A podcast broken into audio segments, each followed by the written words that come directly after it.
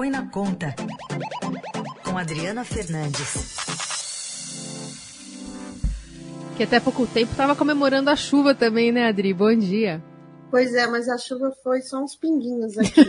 Já foi, né? Foi ontem. Hoje está bastante sol e volta aquela secura. Bom, Adri, o que pingou por aí foi o orçamento de 2022. Todo mundo estava querendo saber o que, que, ia vir de novo, de diferente, e no final das contas, pelo jeito, vai ter muita mudança pela frente, porque veio é, um Bolsa Família sem a, a, a turbina prometida pelo governo, é, o parcelamento dos precatórios, enfim, teve, é, vai ter muita acomodação para ser feita aí nos próximos dias, não?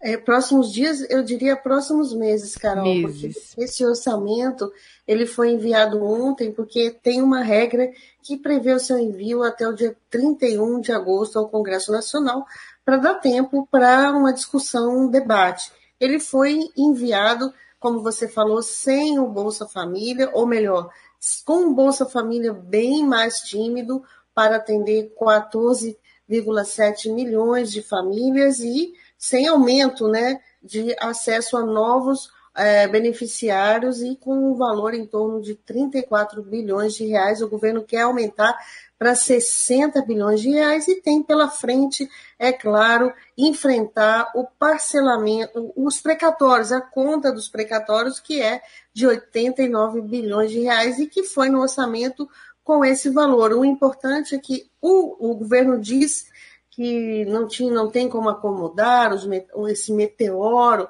que é, o, que é o, o, a conta de precatórios, mas conseguiu aí fechar uma proposta com ele dentro. O problema é que esse orçamento não tem espaço para as medidas, para as, a, aquilo que o governo, as promessas que o presidente Jair Bolsonaro pretende fazer para as eleições. Aliás, falando em eleições, Adri, mesmo com elas, o orçamento não, não prevê reajuste para os servidores e também aumento do salário mínimo é, vai ser no máximo a inflação, é isso? É isso mesmo, você já viu daí o tamanho da pressão que a gente vai ter pela frente aqui em Brasília, porque além desses dois pontos que você citou, é, os parlamentares eles querem mais emendas, mais emendas parlamentares. O orçamento foi também com emendas no valor tímido, 16 bilhões de reais, 16 alguma coisa, é, 16, acho que 16 bilhões de reais, um pouco mais, mas muito longe do valor de 33 bilhões de reais, que é o orçamento de emendas deste ano. E olha que foi já aquela disputa porque o Congresso criou uma chamada emenda de relator, que deu base ao orçamento secreto, que foi uma reportagem do jornal Estado de São Paulo, e esse orçamento secreto, essas emendas, elas vão ter que ser, vão ter que ainda acomodar no orçamento. Então, é, o que eu gostaria de deixar bem claro é que o discurso de que não tem recursos para pagar os precatórios, e aí são precatórios não só de grandes empresas, mas também de pessoas físicas, aposentados, é, que, que brigaram por muito tempo na justiça, de todo mundo, pessoa física e empresas, vão, é, esse discurso cai por terra, porque o problema aí são essas outras coisas que os políticos não abrem mão, entre elas as emendas, mais dinheiro para obras, o, o, orçamento veio com, com recursos para investimentos também baixos, mas lembro aqui que tudo é uma questão de prioridades. O Ministério da Defesa, que sempre teve já bastante apoio do presidente ao longo, benesses ao longo de todo o governo Jair Bolsonaro, está aí com conseguiu aumentar recursos para investimentos e custeio, e, e, e já é o quarto Ministério da Esplanada dos Ministérios, da Esplanada aqui de Brasília, com mais recursos, atrás apenas do Ministério da Educação, Saúde e da Economia. No caso da Economia, ele tem um custo mais elevado porque o governo conseguiu, conseguiu não, incluiu é, pagamento de organismos internacionais que o, que o governo deu aí, está dando calotes em muitos calotes, né, com dívidas atrasadas em muitos deles. E o, os militares ficam com um quarto orçamento aqui da esplanada dos ministérios. Então, isso, isso que é as, são as prioridades do governo. Fica é, difícil é, emplacar um discurso de que não há dinheiro pra, para pagar os precatórios. É tudo uma questão de prioridades. Sim. Adri, e, e aí nesse orçamento que foi enviado, que a gente sabe que vai mudar, já tinha previsto rombo, assim, um déficit para o ano que vem? E, e, porque aí se imagina que ou se ampliar esse rombo se essas outras promessas eleitorais entrarem aqui no escopo, ou vai tirar de algum lugar, né?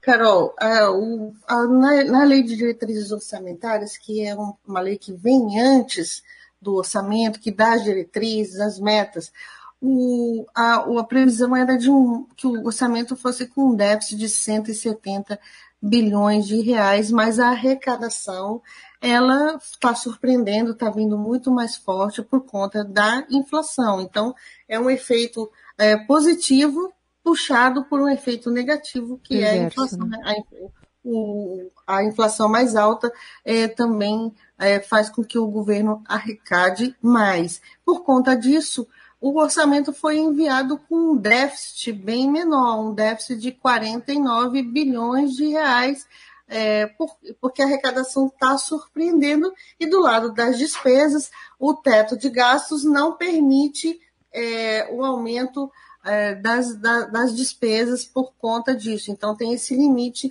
do teto, à medida que a receita aumenta, o déficit diminui. O problema é que temos também um outro, uma outra questão, que é o projeto do imposto de renda, que a gente tanto discutiu aqui e que pode, pode levar a uma uh, perda de arrecadação em 2000, 2022.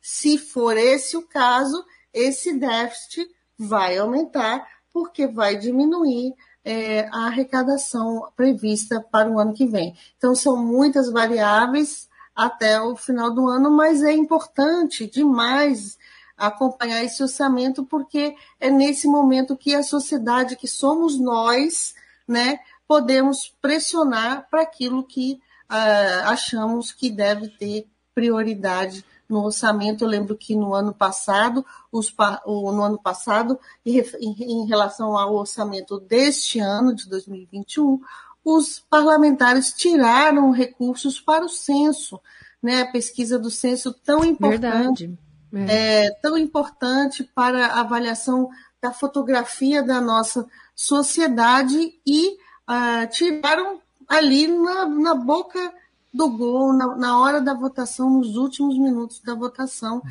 E esse orçamento deste ano está com esse dinheiro para o, o censo, mas o censo, uh, um censo atrasado, né?